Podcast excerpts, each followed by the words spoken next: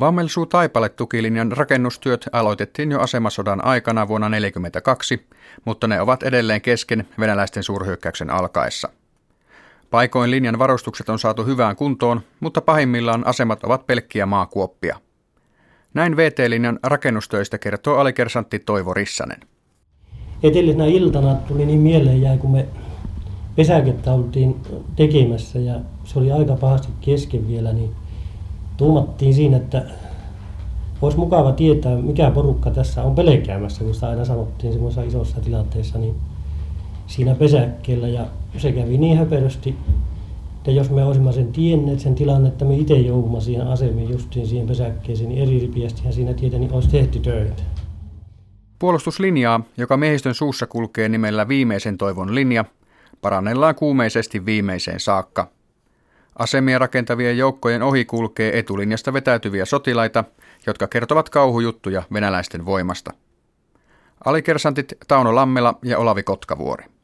No kyllä sieltä sitten semmoisia hajanaisia porukoita alkoi tulla, mutta mitään semmoista kiintiempää yksikköä sitä ei tullut ainakaan meidän kohdalta muuta kuin aina yksittäisiä miehiä. No näittekö ja kuulitteko heidän puheitaan? No kyllä me sen verran kuulimme, että me olimme sitten tietoisia jo, että mitä siellä on tapahtunut. vaikuttiko tämä jollain lailla teidän mielialaanne, nämä kertomukset? Ne eivät tainneet olla kaikkein hauskimpia kuultavia. No eihän ne tietenkään ollut, mutta en minä nyt osaa sanoa, mahtuuko nyt paljonkaan vaikuttaa me oltiin aika lailla hyvissä asemissa tässä, kun tässä oli oikeastaan pääpuolustuslinen minun tiedäkseni. Että tuota, niin, ja me siksikin nuorta porukkaa olimme siinä, että minä tiedä mahtoiko se meille vaikuttaa. Minkä ikäinen te olitte silloin? Niin, minä olin siinä 22, 21 vuoden.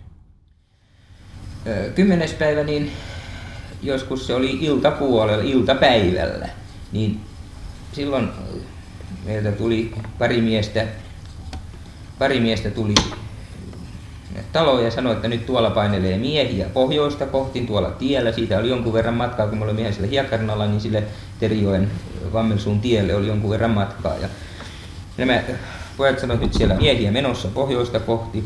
Ja vähän sen jälkeen tuli eräs mies siinä sitä rantaa pitkin. Hän käveli, siinä kantoi kypärää kädessään, sen vielä käveli sen meidän pihan poikki. Ja meillä Kersantti Kallio, joka silloin oli ryhmänjohtajana, niin hän juoksi sitä miehen perään ja huusi, että hei takaisin ja tulkaa tänne ja rupesi kyselemään. Tämä mies sanoi, että nyt sieltä on vihollinen tulossa, että hän sanoi, että hän oli aamupäivällä lähtenyt JSPltä ja silloin oli vihollinen tullut JSPlle ja siellä oli, oli kuulemma haavoittuneet jääneet sinne.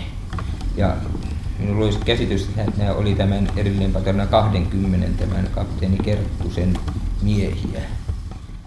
Sitten seuraavana aamuna, se oli siis sunnuntai aamuna, silloin me olimme, siirsimme sitten näitä siinä tien, nyt Vammelioen sillan jälkeen tie, tie kääntyy Raivolaan päin, eroaa Raivolan tie ja sitten tämä, tämä Terijoen tie siinä me siirsimme näitä hyökkäysvaunun esteitä, siirtelimme siitä sitten siihen tien eteen ja ensin siihen Raivolan tielle, tielle siihen siirsimme, niitähän oli siihen kasattu tien viereen siis sitä varten, koska siellä oli niitä hyökkäysvaunun esteitä näiden teiden kohdalla.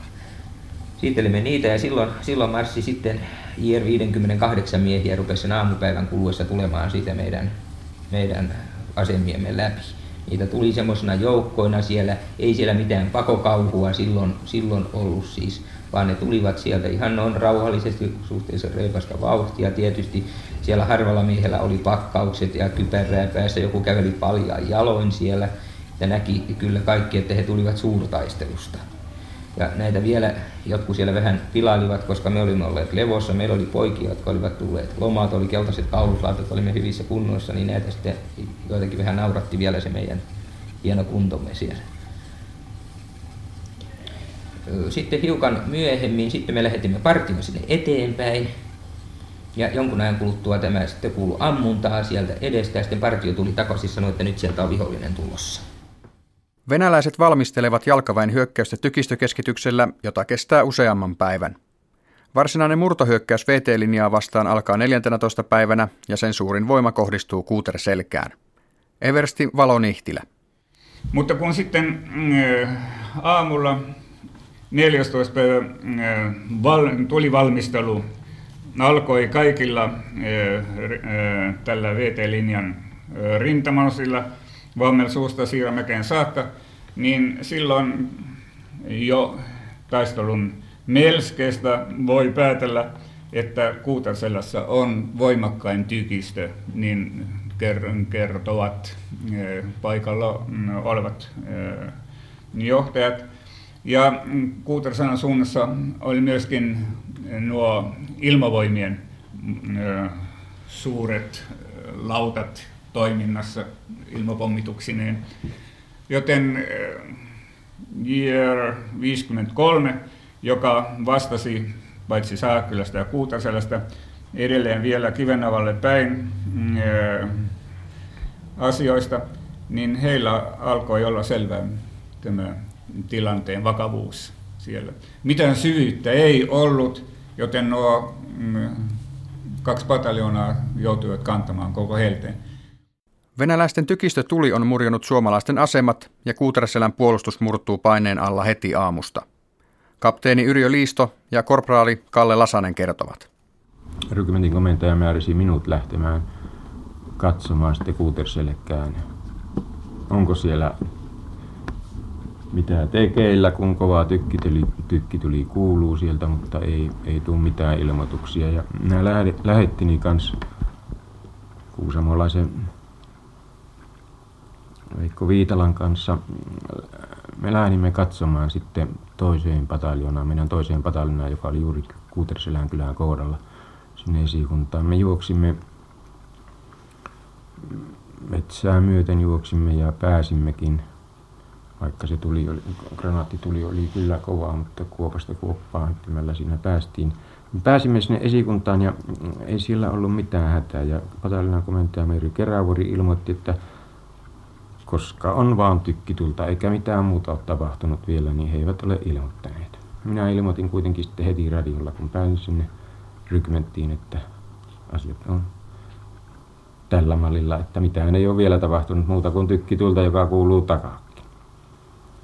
Mutta eh, tämän me olimme ennättäneet lähettää, niin alkoi tulla viestejä pataljona esikuntaan – ja ne olivat aika hälyttäviä ja siinä ei kauan sitten kestänytkään, kun tuli tieto, että sisäänmurto oli vasemmalla ja sisäänmurto oli oikealla ja sanottiin, lähetit sanovat, että miehet alkavat jättää asemia. Että koko aamun kestänyt rumputuli oli kerta kaikkiaan jaahunut asemat hienoksi ja sitten se oli pannut semmoiset hiekkapilvet liikkeelle – se oli semmoista hiekkamaata siellä hyvin paljon siellä kuutarissa. Oli semmoiset hiekkapilvet liikkeelle, että mm, aseet menivät käyttökelvottomaksi, ne eivät toimineet. Seuraavana aamuna sitten, kun kello seitsemän sitten, kun luukut aukesi, niin sen huomasi, että nyt heitti jalat maahan käymästä. Mitä ne sanovat niin tietoon mukaan, että puolitoista tuhatta lentokonetta oli aina, aina jatkuvasti. Se oli sillä lailla aina, kun ne Raivolaa vasten niin kun laivue meni, niin toinen oli näköisellä, kun toinen tuli tilalle. Joo, ja tykistöt kun siihen lato tulemaan sitten, niin se oli aivan sitten, kun me jo siitä lähdettiin peräämään ja tultiin vähän sen takaisinpäin, kun se oli se kuuter selkä semmoisella rinteellä, niin se vyöryi aivan niin kuin semmoinen tulimeri, kertakaikkisesti. Joo, ja sitten sitä kun ruvettiin, sitten kun se tuli lopulta hatkaan läätö ja se oli sitten toiseksi. Sitähän ei ole semmoista paikkaa niin vakavaa, että siellä on joku ilon kipenekin. Se oli täältä Suomussanavelta joku Kyllösen Veikko semmoinen, että sillä nyt oli vähän sen pärreitä kainalossa enäämpi kuin meillä muilla. Jos niin.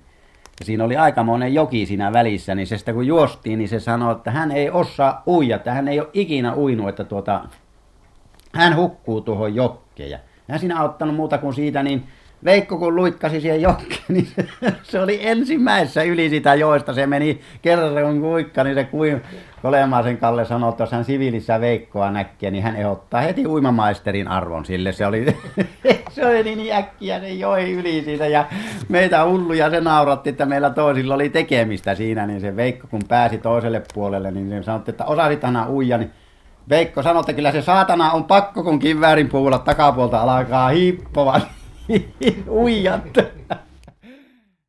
Tilanne Kuuterselässä on kaoottinen.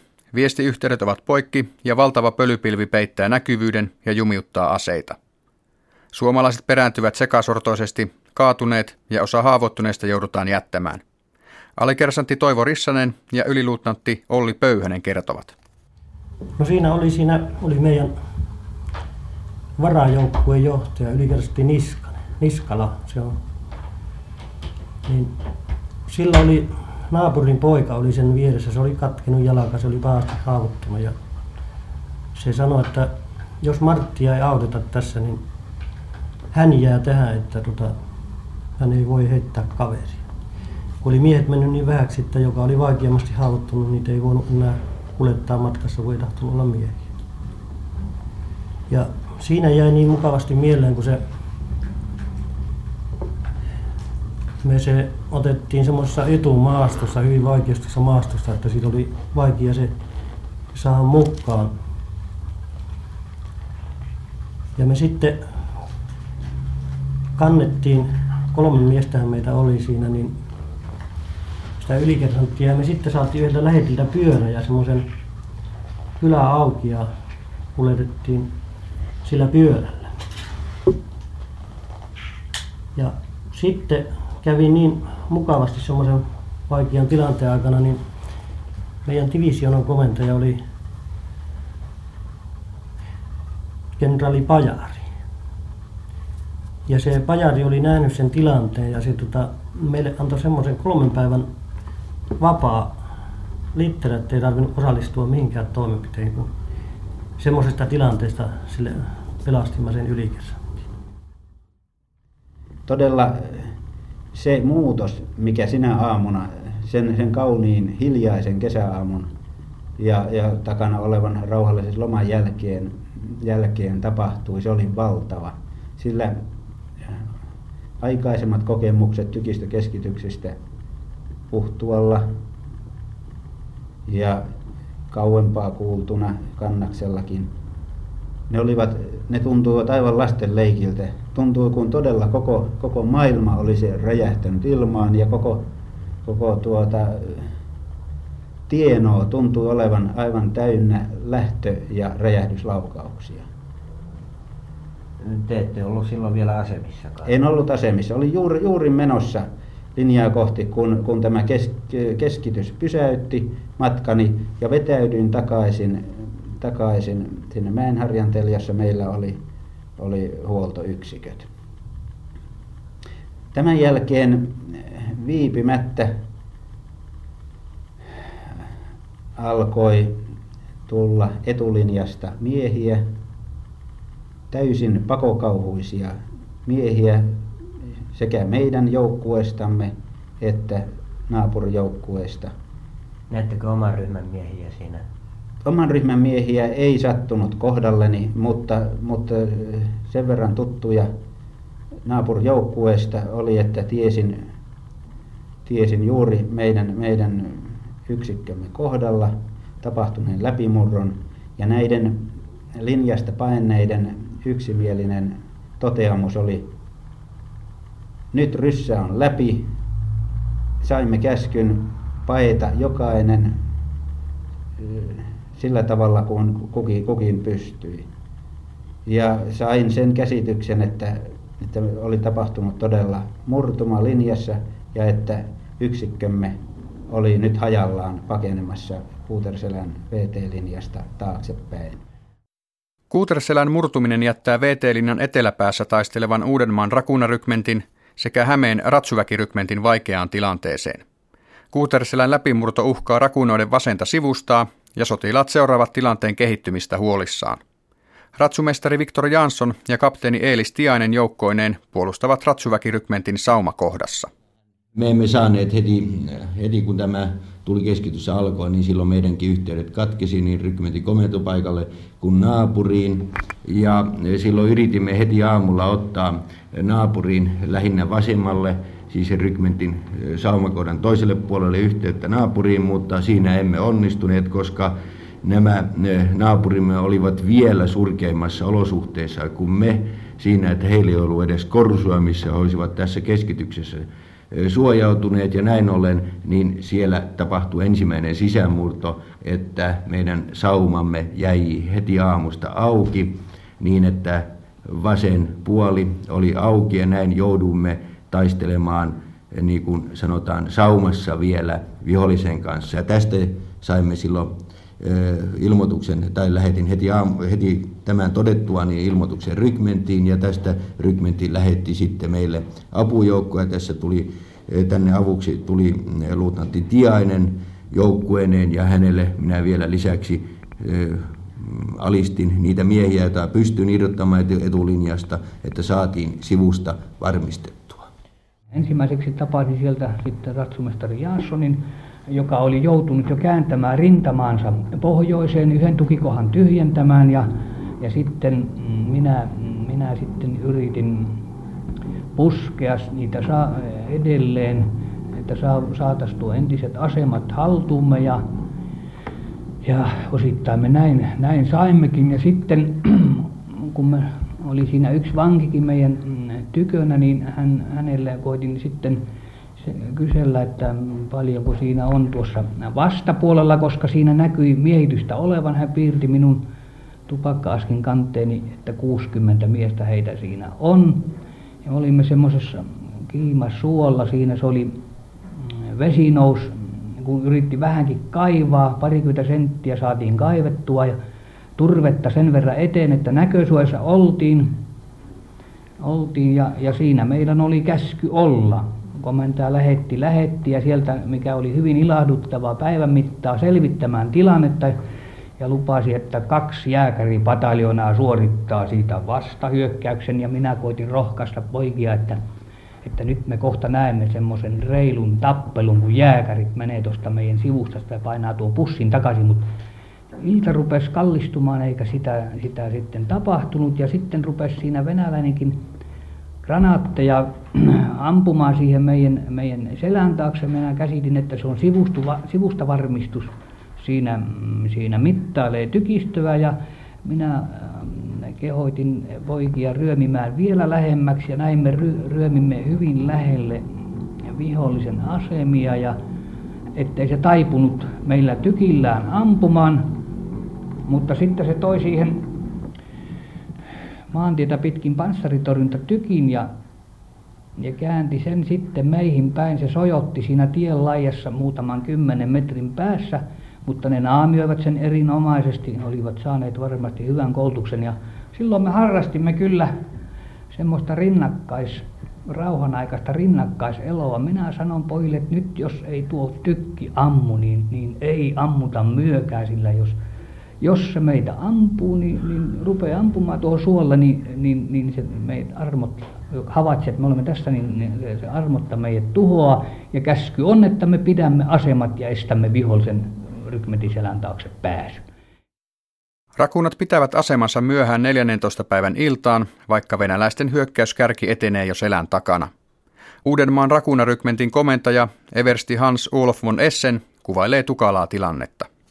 Se, mikä teki koko tilanteen erittäin arveluttavaksi, oli, että meidän selkäpuolella oli tämä panssari prikaati, sillä se merkitsi sitä, että tykistötuki loppui kokonaan, ammust, ampumatarviketäydennys loppui kokonaan, yhteydet lähimpään ylempään komentopaikkaan ratsuväkiprikaatin esikuntaan katkesivat kokonaan. Me siis emme tienneet tilanteesta oikeastaan mitään muuta kuin mitä itse joudumme paikan päällä toteamaan. Von Essen antaa lopulta joukoilleen irtautumiskäskyn, mutta samaan aikaan alkanut ankara tykistökeskitys, katkenneet viestiyhteydet ja selän takana liikkuvat venäläiset tekevät vetäytymisestä hankalaa. Majuri Markus Palokangas ja yliluutnantti Maunu Hanström kertovat.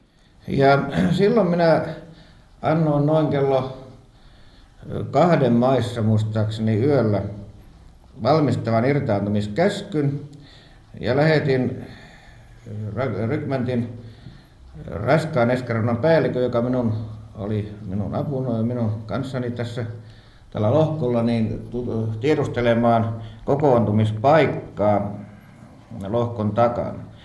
Hän saapui hyvin pian takaisin ja sanoi, että siihen paikkaan, jota arvelitte, ei voi mennä, koska siihen saapuu juuri veres vihollisen komppania suomalaisella jääkäripataljonan pyörillä. Ja tämä paikka oli noin 100 metriä, ehkä runsas 100 metriä meidän selän takanamme. Sitten eh, vasta todella myöhemmin, siinä 4.30, me pääsimme niin kuin irtaantumaan. Ja tätä ennen oli jo tullut oikealtakin minulle tieto, että oikealla oleva rykmentti oli irtaantunut. Tämä oli siis 15. päivän, 15. päivän aamua jo. Joo. Että me lähdimme sieltä viimeisenä.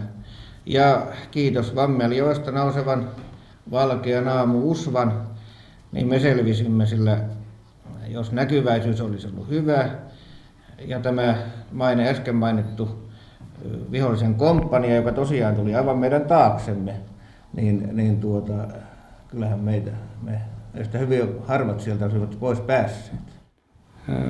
Mutta niin siinä yö, keskiyö sitten kului, taistelu taukosi ja muistan hyvin elävästi, elävästi sen aamun, sitten aamun sarastuksen, ei siinä oikeastaan tuntui, ettei yhtäkään laukausta enää tullut sitä vihollisen puolelta. Me, me sitten lähdimme ihan niin kuin köyhän talon porsaat sanoisin kävelemään sitten siitä pitkin taisteluhautoja. Ihmettelin vaan, ettei sieltä vihollisen puolelta sitten mitään tulitusta tapahtunut, vaikka me kävelimme siinä haudan, taisteluhaudan reunaa me sitten äh, lähdimme, äh, suun, otimme suunnan sinne vankilan mäelle, joksi sitä kutsuttiin. Siinä meidän takana oli semmoinen iso kumpari. Siinä alhaallakin oli sellainen syvä notkelma. Siellä oli sumua leijaili siellä joen uomassa.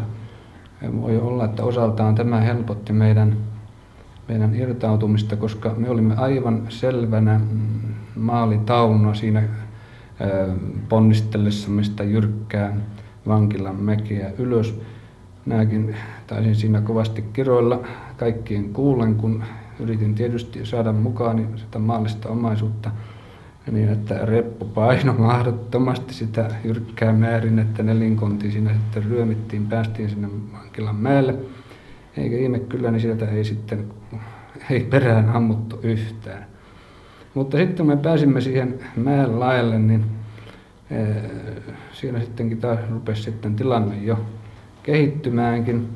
Sieltä tuli mm, polkupyöriä ja miehiä polkupyöriä rupesi ilmestymään kovasti siihen ihan, ihan siihen tuntumaan meidän perään. Ja, ja mm, olimme kuulleet, että Laagus siellä oli vasemmalla yrittänyt tukkia niitä aukkoja. Ja niin me luultiin, että nyt Laaguksen pojat tuleekin tossa. Ja vähältä piti, ettei menty lähemmin siinä, siinä kättelemään, sillä me sitten huomattiin, että, että sieltä se sotamies venäläinen tuli polkupyörien kanssa perään ja sitten meidät tulikin kiire, painettiin sinne metsään ja, ja, ja, ja niin nekin sitten pysähtyvät. Minusta tuntuu, että se oli heille yllätys se, että, että siellä, vielä, siellä vielä suomalaisia oli.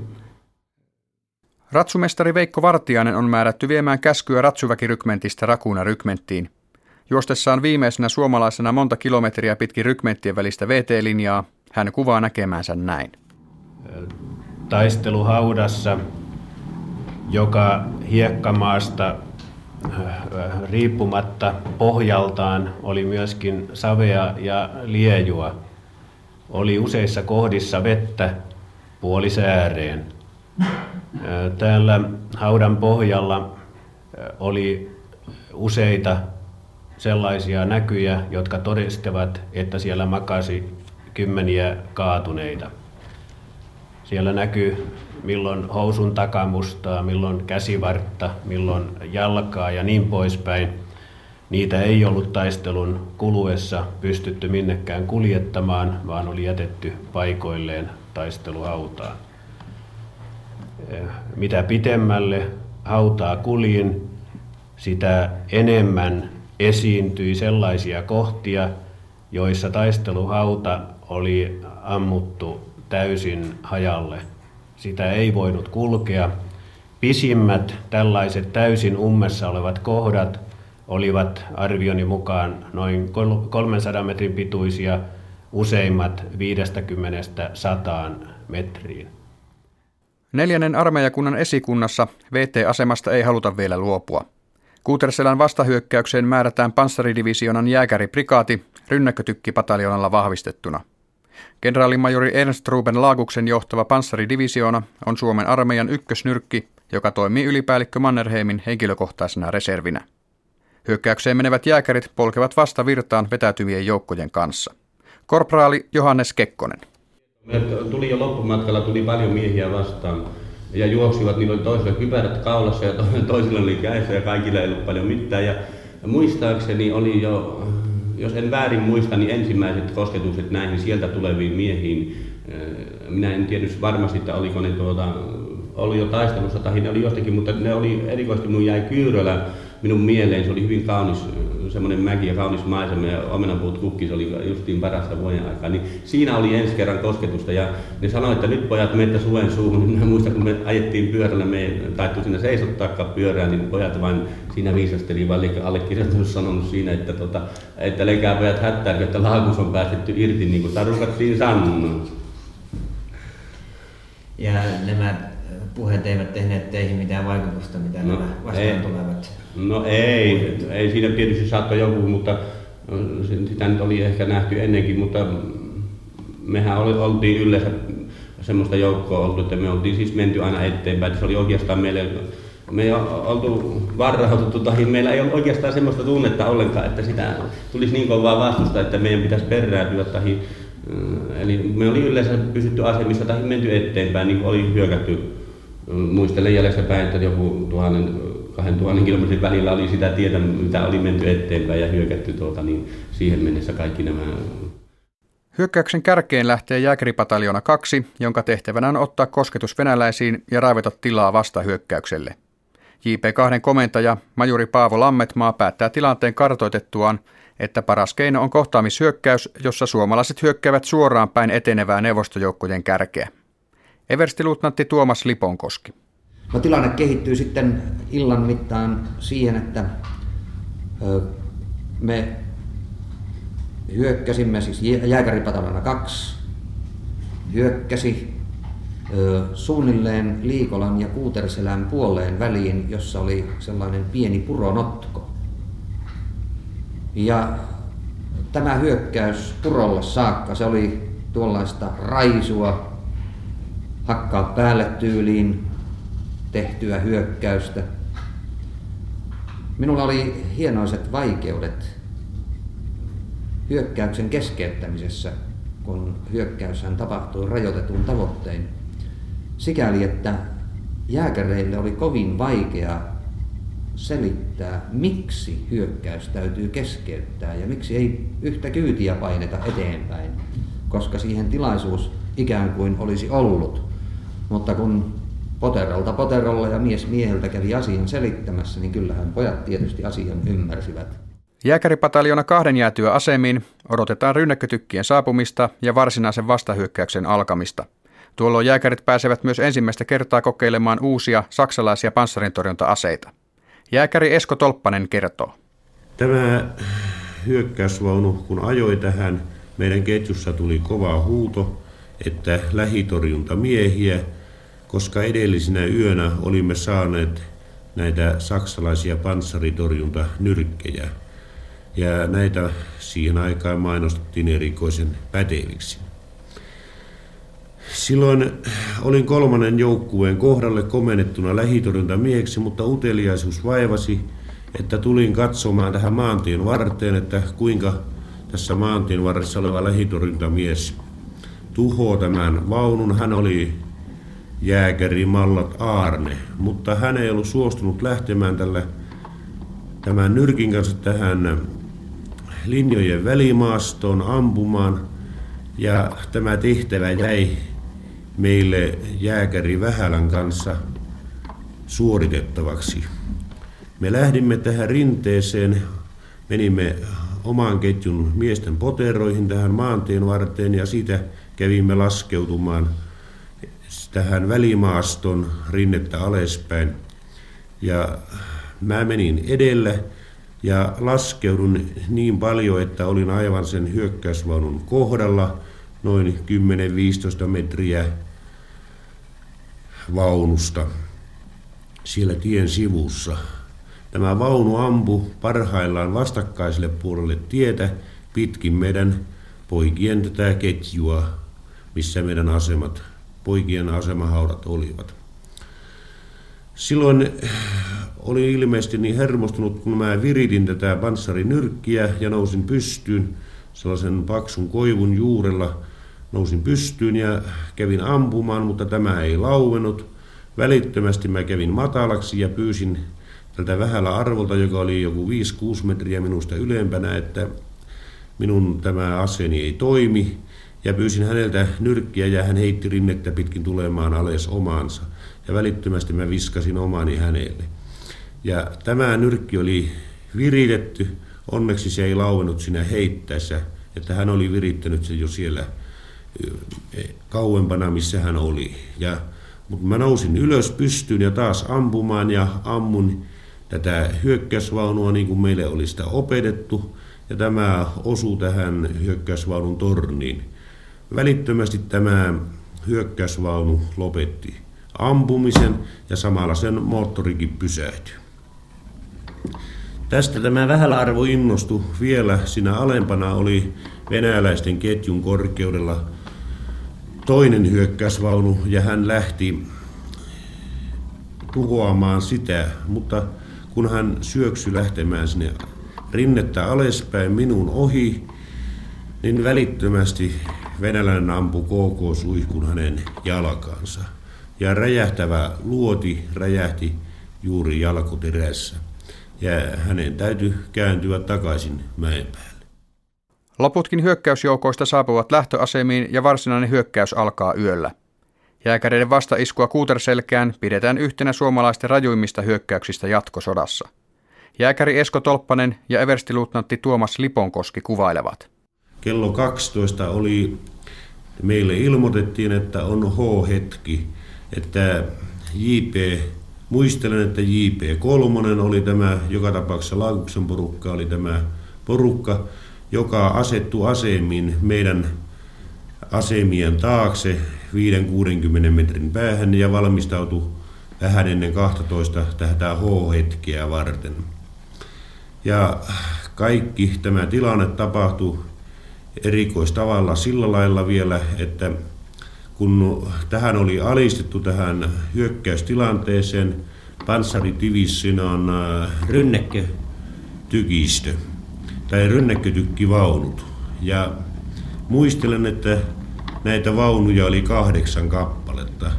Samalla hetkellä, kun nämä vaunut ajoivat täältä meidän selustasta tähän meidän linjan korkeudelle, ne pysähtyvät siinä sen verran, että se oli semmoinen kuin ajatus pysähdys, ne pysähty, mutta samanaikaisesti ne lähtivät liikkeelle eteenpäin. Ja välittömästi, kun ne pääsivät siihen mäen rinteen alle, siinä oli venäläisiä hyökkäysvaunuja useampia vastassa, silloin ne avasivat tuleen. Mutta tässä JV-porukan hyökkäyksessä oli se erikoista, että JV-porukka ei, ei antanut ääntäkään. Se lähti aivan hiljaisesti, ettei kukaan puhunut mitään, eikä kukaan huutanut mitään kuin normaalisesti noin hyökkäyshetkellä pääsettiin ja huudettiinkin aina, että moraalista ääntä oli, mutta tässä tapauksessa tämä JP3 porukka hyökkäsi niin, että se ei huutanut ollenkaan, vaan se meni aivan hiljaa kuin hiiret laskeutu venäläisten asemiin sinne, sinne rinteen alle, alapuolelle. Ja sinne kun ne menivät, hyökkäsivät venäläisten asemiin, silloin samalla hetkellä venäläiset huomasivat, että sieltä osastot lähti tulemaan. Siinä syntyi valtava taistelu, se kiehu kuin puuropata, mutta tässä oli osittain tämän tien varressa muistelen niin, että siinä meni näitä meikäläisiä hyökkäjiä kahdessa ketjussa. Ne menivät, ensimmäinen ketju meni yli venäläisten näihin asemahautojen ja tämä perässä tuleva ketju puhdisti hau, näissä haudossa olevat, ketä sinne jäi sitten. Mutta tämä meni, meni että noin se kiehu kuin puuropata ja sitten sieltä kyllä kävi jo kuulumaan jo ääniäkin on voimakkaammin. Jääkäripataljona kolme taisteli melkeinpä viimeiseen mieheen saakka. Ellen väärin muista, sen pataljonan kokonaistappiot nousivat yli kolmen ja puolen sadan miehen, siis enemmän kuin 50 prosenttia. Ja ehkäpä siinä 50 prosentin nurkilla taisteluvahvuudesta. Se oli tuollainen tyypillinen, rämäpäinen, hurja hyökkäys, jonka vain taisivat sellaiset miehet, jotka olivat hyvin koulutettuja. Jääkärien vastahyökkäys etenee vauhdilla ja suomalaiset työntävät venäläisjoukkoja taaksepäin. Majuri Esko Virolainen toimii jääkäripataljoonassa joukkueen johtajana. Eteneminen lähti yöllä. Silloin oli muuten melko hämärä pilvinen ilma. Vauhtiin hyvin ja vasta kauempana mainitsemassani Tieharran maastossa alkoi voimakkaampi vastarinta venäläisten taholta vaikuttaa sikäli, että silloin tulivat nämä rynnäkkötykit leikki mukaan, samoin kuin osa tykeistämmekin, jotka olivat panssari jääkäripataljonan käytössä. Ja kauempaa nähtynä yön pimeydessä havaitsi lukuisasti korkealle nousevia tulenlieskoja vaunuihin sattumista osumista, jotka syttyivät tuleen. Jääkärit saavuttavat Kuuterselän kylän aukeat parissa tunnissa ja ottavat haltuun osan aiemmin menetetyistä VT-linjan asemista. Everstiluutnantti Tuomas Liponkoski. Mehän jouduimme hyökkäämään kuoppa kuovalta, puu puulta ja me pääsimme aivan lähelle niin sanottua VT-asemaa. Ja tänne VT-asemaan pääsi nykyisen everstiluutantti Frikin komppania. Muistaakseni kapteeni Peiponen oli tässä tämän VT-asemaan tunkeutuneen osaston mukana. Mutta kovin paljon he eivät sitä asemaa saaneet haltuunsa kun tämä asema jouduttiin jälleen, tai se asema joutui ikään kuin eristetyksi muista suomalaisista joukoista. Ja loppujen lopuksi Frikki ja Peiponen jouduttiin hakemaan täältä VT-asemasta pois sitten, kun Kuuterselän taistelun loppukäsky eli irtaantuminen joukoille tuli. Oliko teidän näkyvissä, näkyvissä sitten näitä Laakuksen panssareita? Kyllä.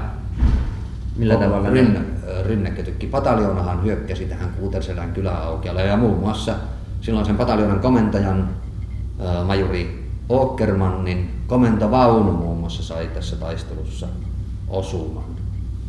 Millä tavalla nämä panssarit muuten käyttäytyivät tällaisessa taistelussa ilmeisesti vahvempia panssarivaunuja vastaan? Erittäin mielenkiintoinen näkymä oli jo nyt kuolleen luutantti Aulangon taistelu erästä suurta JSU kolmosta vastaan. Kuvasi hyvin sitä rauhallisuutta, mikä panssarimiehillä oli. Tämä venäläinen vaunu ilmestyi aivan yllättäen Aulangon vaunun eteen. Ja vaunun johtaja tai kysyi hyvin rauhallisesti, että minkälaista teillä on pojat sisällä tarkoittaen ammuksen laatua. Kun tämä ampuja vastasi hänelle, että tavallinen panssariammus on, Haulanko kesken kaiken käski vaihtaa niin sanotun Wolfram-ammuksen ja samanaikaisesti tämä ISU käänsi torniaan tuhotakseen Aulangon vaunun, mutta myöhästyi ehkä kymmenesosa sekunnin ja kärsi itse sen kohtalon, mikä oli tarkoitettu Aulangolle. Aamun aikana venäläisjoukot ryhmittyvät vastahyökkäykseen ja kovia tappioita hyökkäyksessä kokeneet jääkärit joutuvat ahtaalle. Suomalaisten rynnäkkötykeistä noin puolet on pois pelistä, kun jääkäreille annetaan irtaantumiskäsky päivällä 15. kesäkuuta. Jääkäripataljoona kolmen komentaja Eversti Jouko Hynninen. Kyllähän tilanne oli muodostunut sellaiseksi, että oli aivan ilmeistä, että me emme siellä enää niillä voimilla mitään aikaan saaneet. Ja ehkä olisi ollut edullisempaa lähteä jo aikaisemminkin, sillä me kärsimme silloin päiväs aikaan siellä Puutteselän aukeella. Milteipä turhan, turhan takia tappioita, koska, koska me joudumme siellä vihollisen tulessa olemaan.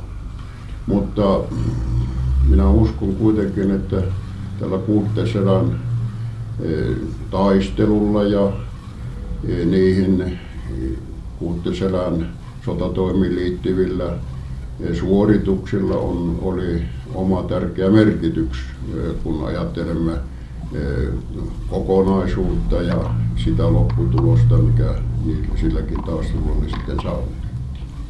Jääkäriprikaatin tappiot Kuuteräselän vastaiskussa olivat kaatuneina, kadonneina ja haavoittuneina yli 600 miestä.